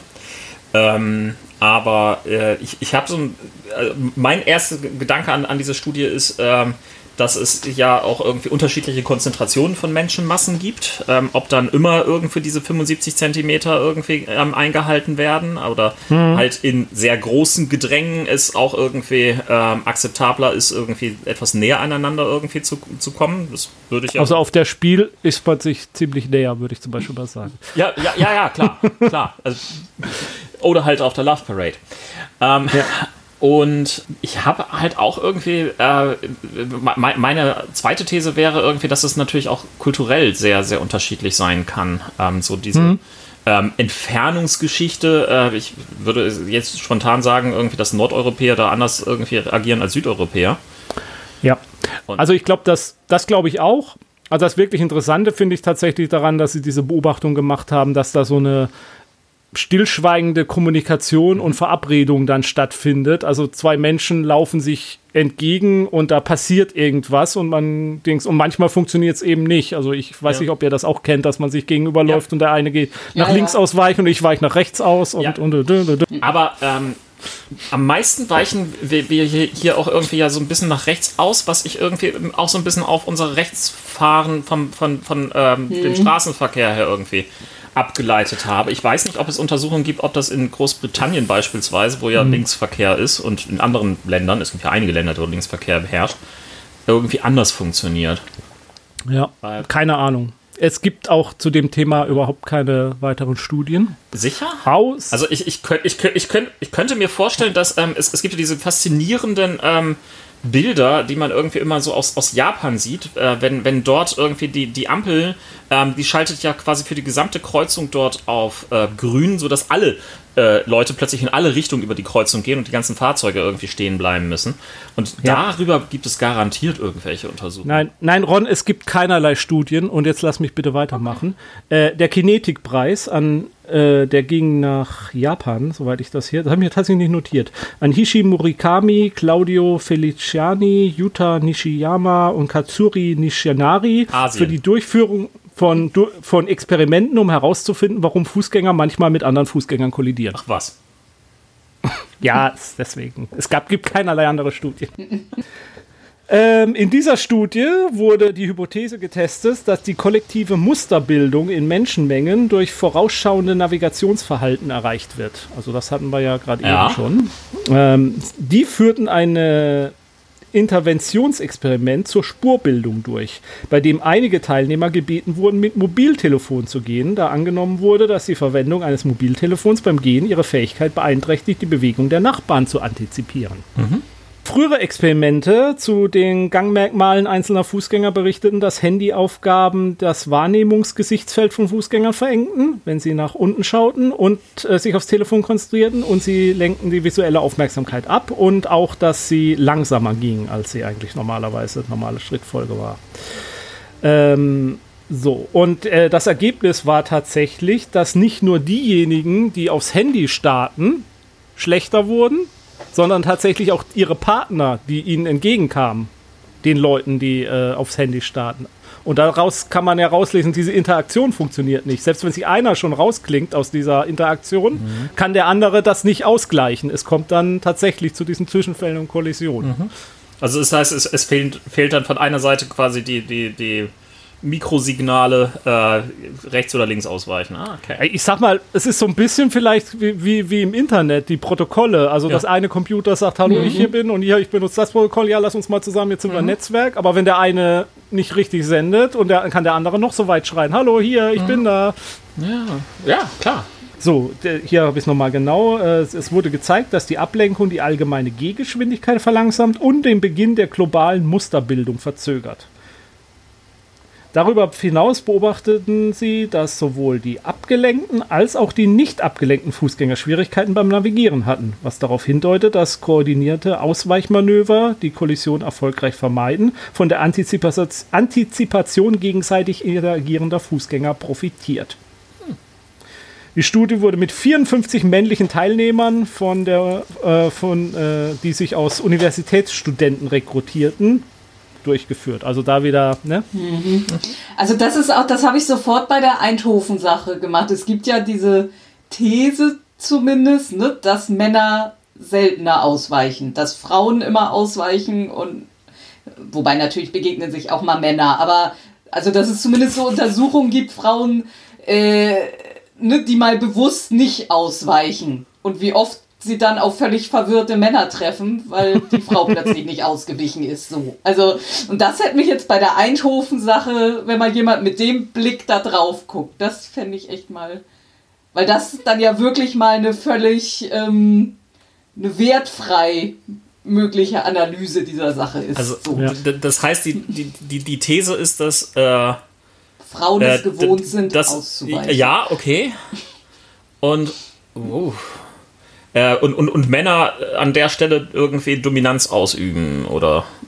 Im Prinzip Aha. ja. Mhm. Okay. Äh, ist, ist, also, ist, das, ist das nur eine These oder gibt es da tatsächlich ich, Untersuchungen? Ich habe keine über? Ahnung. Also es gibt halt solche Videos, ne, wo Frauen mal losgehen und bewusst nicht ausweichen. Aber dann ja, ist natürlich, ja, was wir jetzt gerade gehört haben, dann es stimmt dann natürlich auch diese Kommunikation findet dann ja irgendwie nicht erfolgreich statt. Ja, Kann natürlich. sie ja nicht. Wenn, wenn einer mhm. mit dem Hintergrund rangeht, nee, ich weiche jetzt nicht aus, dann ja.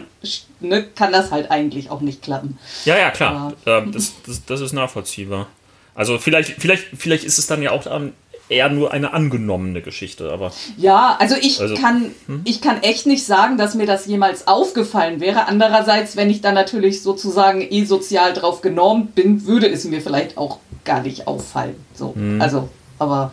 Naja, ja. naja es, es muss ja auch immer erst dann irgendwie quasi für die Kommunikation wenn diese These zutreffen sollte, muss für die Kommunikation erstmal eine Geschlechteridentifikation stattfinden. Ist das jetzt eine Frau? Ähm, darf ich die irgendwie anrampeln oder nicht? Oder, ach, ist, nee, ich weiß nicht, es, ja. ist, ist kompliziert. Man ist ja selbst auch kein, kein, kein Beispiel für eine Allgemeinschlussfolgerung, aber ich würde eigentlich schon behaupten, dass ich Frauen, also dass ich das nicht erwarte, dass die mir ausweichen. Im nee, Gegenteil, ich, glaub ich glaube auch, auch nicht, dass das was Bewusstes ist. Mhm. Es, es kann natürlich auch einfach sein, dass, dass kleinere Personen natürlich schon aus Selbstschutz größeren Personen und ne, im Allgemeinen sind Frauen halt die kleinere Person. So, ja. also Ja, Ja. also das habe ich jetzt eben nur bei der Sache gedacht, oh, das fände ich mal spannend, wenn, wenn da mal Ja. einer drauf guckt. So auf diese ja wertfreie, auf dieses wertfreie große Daten. Ja, aber äh, wie, wie gesagt, also auch verschiedene Kulturen haben da ja sehr unterschiedliche Ja. Sachen und ähm, gerade gerade in Japan gibt es da ja auch noch irgendwie sehr viel nonverbale Zusatzsignalgeschichten und Wir werden vielleicht in den nächsten Jahren an dieser Stelle, in dieser Sendung mehr zu dem Thema hören. Ah, okay. Ich kann nichts versprechen, aber vielleicht kommt da was. Ja, aber damit versprichst du zumindest, dass es noch weitere Ig Nobelpreisfolgen geben wird. Oh, Moment, ich muss jetzt jubeln. Yay! Der Entomologiepreis ging in die USA. Mit dem habe ich mich am, echt am schwersten getan, überhaupt was drüber rauszufinden, was da losgeht. Nordamerika. Äh, an, ja, an John Mulrennan Jr., Roger Grothaus, Charles Hammond und Jay Lam- Lambdin für ihre Forschungsstudie neue Methoden zur Kakerlakenbekämpfung auf U-Booten. Okay, ein wichtiges Thema, was äh, für Jeden uns angeht. Genau. Wer kennt es nicht? Man Ja. will sonntags mit seinem U-Boot los, macht die Klappe auf und alles voll mit Kakerlaken. Man hat, man hat wieder die Cornflakes-Packung offen gelassen im Boot. Genau, äh, gutes Stichwort. Also was mich am meisten verwirrt hat an dem Preis ist, äh, die zugrunde liegende Studie wurde 1971 veröffentlicht. Äh, der Preisträger war ein Ex-US-Navy, der das entgegengenommen das- hatte. Da hatte man auch so das Gefühl, er war ein bisschen verwirrt, was die eigentlich hier überhaupt von ihm wollen. Und durchgeführt wurde einfach, ähm, also er hat das ein bisschen erzählt, das fand ich ganz interessant. Die haben früher halt ein bestimmtes äh, Insektizid benutzt, was da reingesprüht wurde in die U-Boote. Und dann wurden die halt 24 Stunden dicht gemacht, natürlich am Pier, nicht während der Fahrt. ähm, Da sind die aber auch ziemlich dicht, glaube ich. ja, und, und, und dann wurde das aufgemacht und dann wurde gemessen, ob die Luft jetzt wieder gut ist, muss dann natürlich entlüftet werden. Und da hat er von einem Vorfall erzählt, dass es halt so kalt war, dass dieses Insektizid in gasförmigen, in flüssigförmigen Zustand übergegangen ist Oh. und dann halt in den Bilgen oder wie man das bei U-Booten halt nennt, da halt rumschwappte. Ja. Und erstmal haben sie gemessen und gesagt, ja, ist ja alles gut. Und dann ist man losgefahren und dann hat sich das aber, weil es warm wurde, wieder verdampft und plötzlich war das ganze Zeug wieder in der Luft. Und so waren sie halt drauf gekommen, wir müssen halt mal bessere Methoden finden oder was anderes. Die besseren Methoden, soweit ich es aber verstanden habe, äh, war halt, dass man ein anderes Insektizid benutzt hat, äh, nämlich Dichlo, Dichlorvos, ein Aerosol. Und das haben sie halt reingesprüht in acht U-Boote und haben dann gemessen, wie viel Kakerlaken dann draufgegangen sind. Dann haben sie noch Köder ausgelegt, um die ähm, Eier, die nicht vernichtet wurden, wenn daraus dann irgendwelche Tiere, die Nymphen noch rausgeschlüpft sind, dass die dann da in diese Fallen reingegangen sind. Ähm, dann hat man halt Luftproben an den U-Booten genommen, um die Konzentration zu messen und hat halt festgestellt, das ist halt wohl eine gute Methode. Und das war's. Also mehr kann ich zu dem Preis ehrlich nicht sagen. Das hat mich sehr frustriert. Also ich habe da einen kleinen Abstract dazu gelesen und die eigentliche Studie war hinter einer Paywall und das war mir zu teuer, die zu kaufen. Und da ging es nicht um drei Cent, da geht es um ein paar hundert Euro. Ähm, Okay. Ja, das ist ja mit wissenschaftlichen Studien manchmal echt Ja. krank. Also manche veröffentlichen halt die komplette Studie kostenlos, was ich super finde. Äh, und dann ist das dann wieder irgendwo hinter einer Paywall von irgendeinem Ja. Dings und da, da zahlst du wieder Unsummen, sollst du wieder Unsummen für zahlen. Aber ähm, Forschung sollte frei sein. Aber das hat mich gewurmt. Und das ganze Sache ist ja eine Studie, die für die US-Marine gemacht wurde, also Aha. die Navy, die US Navy. Und dann dachte ich, das, so kann ich unsere Zuhörer jetzt nicht, Zuhörenden jetzt nicht äh, zurücklassen. Und ich habe mal ein bisschen gegoogelt und ich habe tatsächlich das US Navy Shipboard Pest Control Manual gefunden Well, aus dem Jahre 2000 irgendwas. Und da sind dann diverse Kapitel drin. Also erstmal vorne eine Sache, äh, äh, äh, wer das überhaupt lesen darf, geheim und bla bla bla. Und äh, dann sind da natürlich auch Unterkapitel, unter anderem die Schabenkontrolle an Bord von U-Booten. In den Liegeplätzen werden alle zwei Wochen vom MDR, das ist der Medical Department Representative, auf Insektenfreiheit inspiziert und Hygieneberichte gefährdet. Es dürfen auf keinen Fall offene Lebensmittelbehälter in persönlichen Schließfächern unter Kojen oder anderswo im Ablageflächern, Arbeitsräumen oder Büros verstaut werden. Es werden keine offenen Lebensmittelverpackungen unbedeckt gelassen. Peer-Site Inspection werden Kartons mit frischem Proviant. Äh, die, also die Kartons sind ideal zum Legen von Schabeneiern. Diese Gegenstände werden inspiziert und auf U-Boot entladen oder ausgepackt und die Kartons sind sofort zu entsorgen.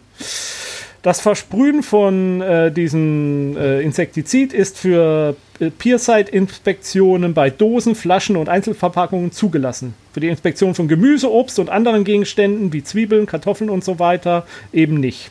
Äh, und so weiter und so weiter. Ähm, also ich werde das Ding mal verlinken. Ich finde, das ist ein ganz nettes ähm, wenn man mal Langeweile hat und da mal ein bisschen sich in die Sprache der US Navy reinlesen will und vielleicht ja auch mal ein Abenteuer vorhat, was auf einem US-Boot, äh, U-Boot spielt und mal ein bisschen Flair oder so reinbringen will, ist das ein ganz netter Anhaltspunkt. Äh, als, äh, das sage ich noch, als allgemeine Regel gilt, dass die Abluft nach der Anwendung mindestens 24 Stunden über Bord abgeführt werden müssen. Dies sollte ausreichend sein, um Treibmittel- und Pestizidgeruch zu beseitigen. Mhm. Äh, sicherzustellen ist, dass alle Geräte während der Behandlung äh, und 24 Stunden nach Anwendung durch Flammen oder elektrische Funken äh, gef äh, gefährdet sind und deswegen halt speziell zu behandeln sind.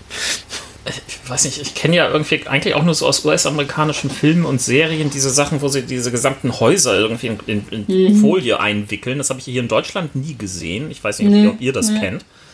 Ich Aber weiß nicht, ob das nicht an den, an den Holzhäusern, dass das ja, und am so Klima. Holz ja, und so Holz, ja. Holzwurm-Sachen, die es in Deutschland halt irgendwie nicht so. Ich glaube, das sind zum Teil Termiten und, und, ja. und, Kakerlaken und so. Ich glaube, das liegt bei uns auch am Klima. Also in den USA gibt es ja durchaus wärmere Klimagebiete und ich glaube, da ist das dann halt tatsächlich eher notwendig als bei ah, uns. Ah, äh, also, also ist, meine ist meine Vermutung. Ja. Breaking Bad ist ja ein gutes Beispiel. Stimmt, dafür. ja, ich, ich, hatte jetzt einfach irgendwie, aber äh, zuerst, als du damit irgendwie kamst, so das, ähm, die Idee, ah, ein U-Boot, ja, das muss man ja dann auch die ganze Zeit in Folie einwickeln. Ich so, nee, Moment, ja. das war ein Gedankenfehler.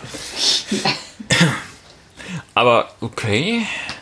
Ja, ich, ich, ich verstehe immer noch nicht, wofür er da jetzt irgendwie was bekommen hat, was da die große Erkenntnis Vielleicht ist. Vielleicht hatten die einfach noch einen Preis über. Ja. Die fanden das lustig mit dieser U-Boot-Kakerlakenbekämpfung. Ja. Und ich, ich finde ich find, ich find die Sache als Anregung auch eigentlich ganz lustig, um zum Beispiel sich da, da könnte man sich auch ein Weltallabenteuer drüber ausdenken, mit irgendeinem Befall auf dem Raumschiff und was macht man jetzt und wie macht man das mit den Pestizidbekämpfung und so ein Kram. Also da könnte man sicherlich ein bisschen sich was draus ausdenken. Und äh, für mich war war es jetzt in dem Sinne äh, zumindest interessant, dass ich auf dieses US Navy Shipboard Pest Control Manual gestoßen bin. Das bin ich ganz stolz drauf. Wie würden Sie das auf der International Space Station machen, wenn da plötzlich irgendwie ein Kakerlakenbefall losgeht? Tja. Können Kakerlaken überhaupt in der Schwerelosigkeit irgendwie sinnvoll was aggregieren? Also überleben können sie sicherlich, ja, aber ja. Ähm, wie sie sich bewegen können, ja, gute Frage. Weiß ich nicht, ob es dazu Studien gibt. Aber ich, ich würde fast behaupten, irgendwie würden die das hinkriegen. sich anzupassen, ja, auch an diesen Lebensbereich. Ja, ja, Kakerlaken sind ja irgendwie ähm, vom Klischee her schon irgendwie äh, unjugbar oder wie es so schön heißt. Da steht übrigens auch drin, dass äh, im U-Boot selbst während der Fahrt auch solche ähm, äh, Insektizide zum Versprühen nicht aufbewahrt werden dürfen, ja. sondern wenn die benötigt werden im Einsatz, dass die dann auf Tenderschiffen gelagert sind, die die U-Boote versorgen auf offener See. Das fand ich auch ganz lustig. Von den Kakerlaken zu etwas größeren Tieren. Ähm, der letzte Preis ist der Transportpreis. Und da habe ich mir tatsächlich leider auch die Länder nicht aufgeschrieben. Äh, der ging an Robin Radcliffe, Mark Jago, Peter Morkel, Estelle Morkel, Pierre Percel, das sind viel zu viele Leute, ähm, für die experimentelle Feststellung, ob es sicherer ist, fliegen, na, fliegende Nashörner kopfüber zu transportieren oder mit einem Schulter, äh, mit einem Bauchgurt. Mhm. Das ist auch also, was, was man ständig macht. Also, also Moment, jetzt, jetzt müssen wir, also ein Bauchgurt, also das heißt, sie werden irgendwie äh, äh, am, am Bauch irgendwie hochgehoben mit irgendwelchen Hubschraubern oder ähnlichen Sachen. Ähm, und äh, mhm. ansonsten werden sie an den Hinterläufen irgendwie hochgehoben oder wie? Nein, an allen vier Beinen. An allen vier Beinen. Ah, okay. Gut, das, das, das, das klingt etwas humaner. Ähm, also, also tierfreundlicher, wollte ich sagen. Also, äh, warum muss man Nashörner überhaupt mit der, in die Luft heben? Da geht es natürlich tatsächlich um Artenschutz, um Umsiedlungsmaßnahmen, ja. um Nashörner aus gefährdeten Gebieten, wo sie von Wildern gefährdet sind, zum Beispiel in, äh, in, in Reservate zu bringen, wo sie vielleicht besser geschützt sind, aber auch um Auswilderungsmaßnahmen.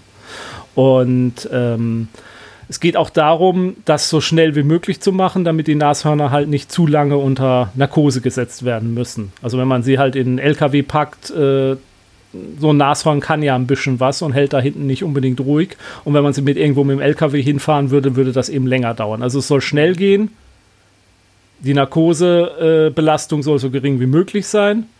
Und natürlich auch die Belastung durch den Transport soll so gering wie möglich sein. Und deswegen haben sich diese Artenschützer, und das sind alles äh, Leute, die im Artenschutz arbeiten, haben sich überlegt, wie testen wir das, wie transportieren wir Nashörner am besten. Und sie sind tatsächlich zu dem Ergebnis gekommen, am besten ist es, wenn man alle vier Beine einen Gurt drum macht, der dann in der Mitte irgendwo zusammengeht. Und dann äh, lieg, liegt es sozusagen auf dem Rücken, schwebt auf dem Rücken und mit den Beinen in die Luft zum Helikopter hoch und dann transportiert man es hin, wo es hintransportiert werden muss. Dort landet man es vorsichtig, macht die Gurte ab und wartet, dass es aufwacht und so nimmt es am wenigsten Belastung hin.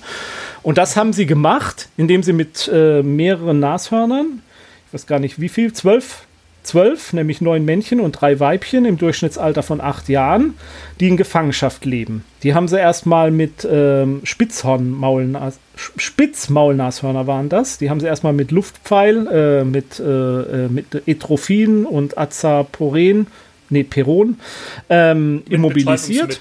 Und dann haben sie sie mhm. erst ja, genau. Und dann haben sie sie erstmal ähm, äh, in äh, zehn Minuten in Seitenlage gehalten und dann haben sie sie an einem Kran gehängt und dann haben sie zufällig die Nashörner entweder erstmal äh, mit diesem Bauchgurthänge-Dings hochgehoben und äh, danach haben sie sie mit den Füßen hochgehoben oder umgekehrt, je nachdem, also äh, um das zu testen.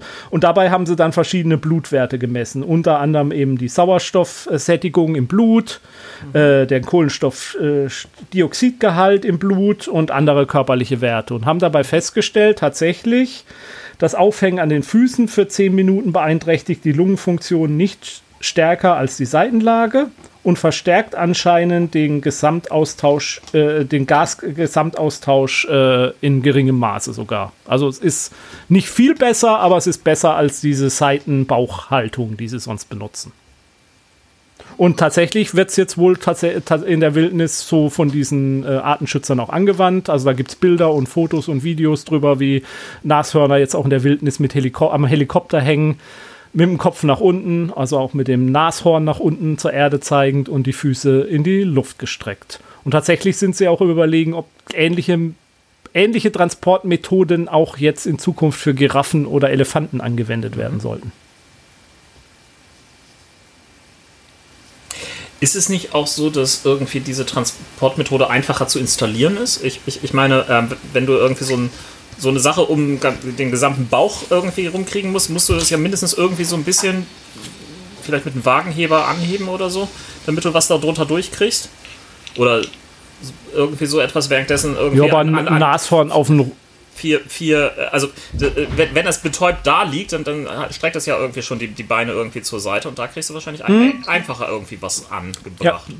Stimmt, stimmt. Hast recht. Ich wollte dir erst widersprechen, aber nee, du hast mich überzeugt. Das kann natürlich auch ein Grund sein, dass es dadurch dann auch schneller geht. Ja. Dass man das viel schneller angebracht ja. hat, als wenn man da so ein Gurt drumherum legen muss noch. Also hat dann auch da noch einen Vor nicht, nicht Vorteil, hat da auch noch einen Vorteil dann dabei. Hm. Ich überlege gerade, wo es denn ansonsten noch solche Helikoptertransporte gibt. Ich glaube, in, in, in manchen Schafhütungsgeschichten, ähm, ähm, ich glaube, in Neuseeland oder so, gab es sowas. Naja, die Frage stellt sich ja jetzt, wenn, wenn Bergsteiger oder Skifahrer gerettet werden mit dem Helikopter von den Alpen oder so, wäre es vielleicht auch besser, die an den Füßen hochzuheben. An den Füßen und Armen. ja. Hm? Ja, okay, ich, ich würde mal schätzen, dass es irgendwie von, von Tier zu Tier unterschiedliche Belastungsszenarien gibt des, des jeweiligen Körpersystems. Ja, und beim Menschen, der lässt sich ja eher mal so einen Gurt umhängen noch, vielleicht freiwillig. Aber wenn das zum Beispiel jetzt, sage ich mal, ein Querdenker ist, der nicht an ja. Helikopterrettung glaubt, dann muss man den vielleicht zwingen, das, und dann macht man das an die Füße ran. Es gibt doch gar keine Gürtel. Es gibt auch gar keine Berge. Nee. Das ist alles eine Verschwörung der alpinen Industrie. Ja, das sind ganz normale, stinknormale Hügel. Die werden nur von der Bergwachtindustrie zu Bergen gemacht. In Wahrheit sind das ganz normale Hügel. Okay. Gut, das war's für dieses Jahr. Zehn Preise, zehn Preisträger, 10 Milliarden Simbabwe-Dollar. Es waren diesmal ein paar Schwächere dabei, würde ich sagen. Ja, ich habe aber echt das Gefühl, die leiden ein bisschen auch unter der, der Pandemie und ich muss auch einfach sagen, die, die Veranstaltung an sich bringt mir dieses Feeling nicht. Dass dieses Live-Publikum da mit dem Papierfliegergewerfe und so. Also ich hoffe inständig, dass es nächstes Jahr wieder möglich sein wird, das in diesem Sanford Theater durchzuführen und äh, auch die Preisträger, dass man die dann alle vor Ort hat. Und was ich auch ganz schlimm finde, ist, ähm, es gibt ja äh, ein paar Tage nach der Preisverleihung gibt es immer die ähm, äh, Vorträge der Preisträger. Da halten die dann in, äh, an der Harvard-Universität noch einen, einen, Gastvortrag und berichten dann ausführlicher über ihre Studien. Und da nehme ich immer, habe ich in den letzten Jahren immer total viel Interessantes mitgenommen noch, was bei der Preisverleihung so nicht, nicht erwähnt wurde, wo man diese Studien dann irgendwie auch besser einordnen konnte. Mhm. Und die kommen immer nur ganz vereinzelt nach und nach, mit mehreren Wochen Abstand jetzt. Und so lange wollte ich jetzt auch nicht warten mit dem Thema und dann halt auch ne, gar nicht in dem Umfang, wie es vorher war. Also der ganze, die ganze Sache leidet ziemlich und auch, wie, wie so vieles andere auch, ne? Solange Sex dabei ist, ein bisschen, ein bisschen wenig Kacke diesmal, muss ich sagen. War letztes Jahr, letztes Jahr war mehr Kacke. War da nicht auch dieses Schwert aus äh, äh, menschlichen Extrementen geschmied, äh, geschmiedet und die, die Wombats und so? Oder war das Jahr davor? Ich, das geht alles ins Eins, ins andere über. Man wird ja auch immer älter. Mhm.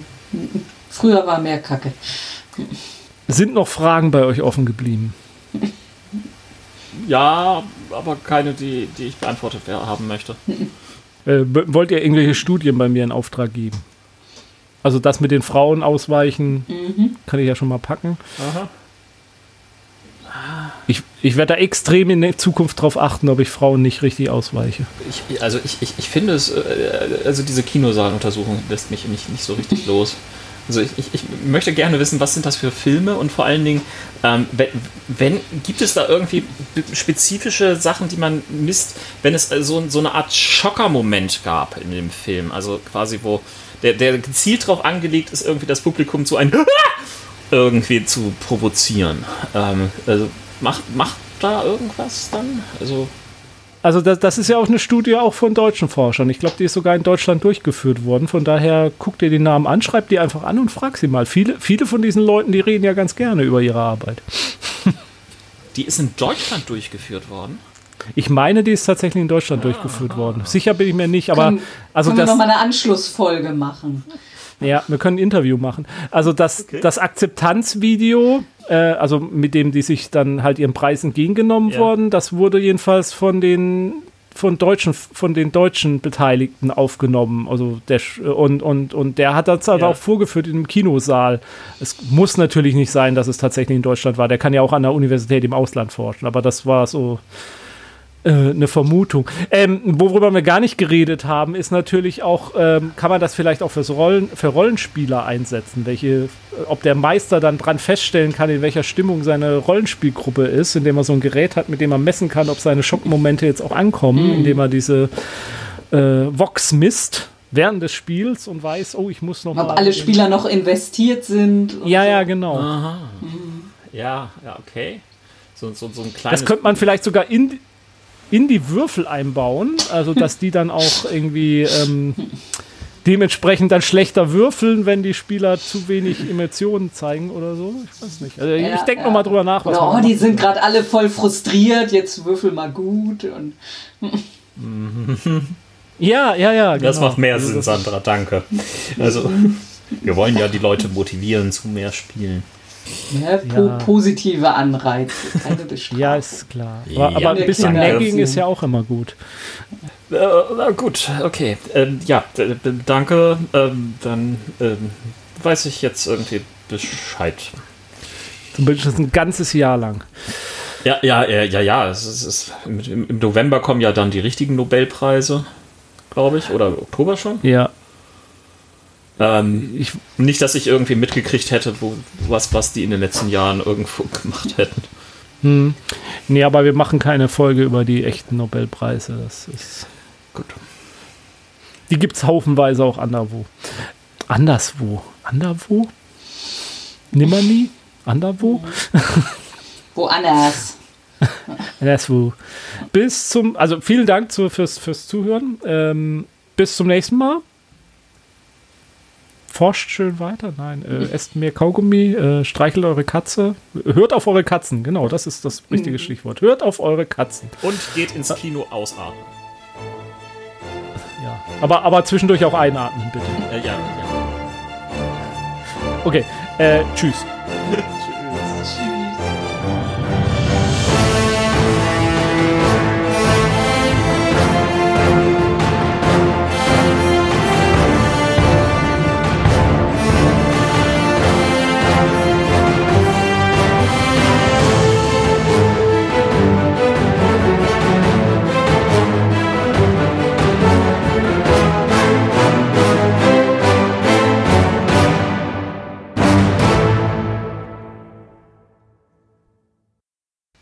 Wieso habe ich jetzt gewunken?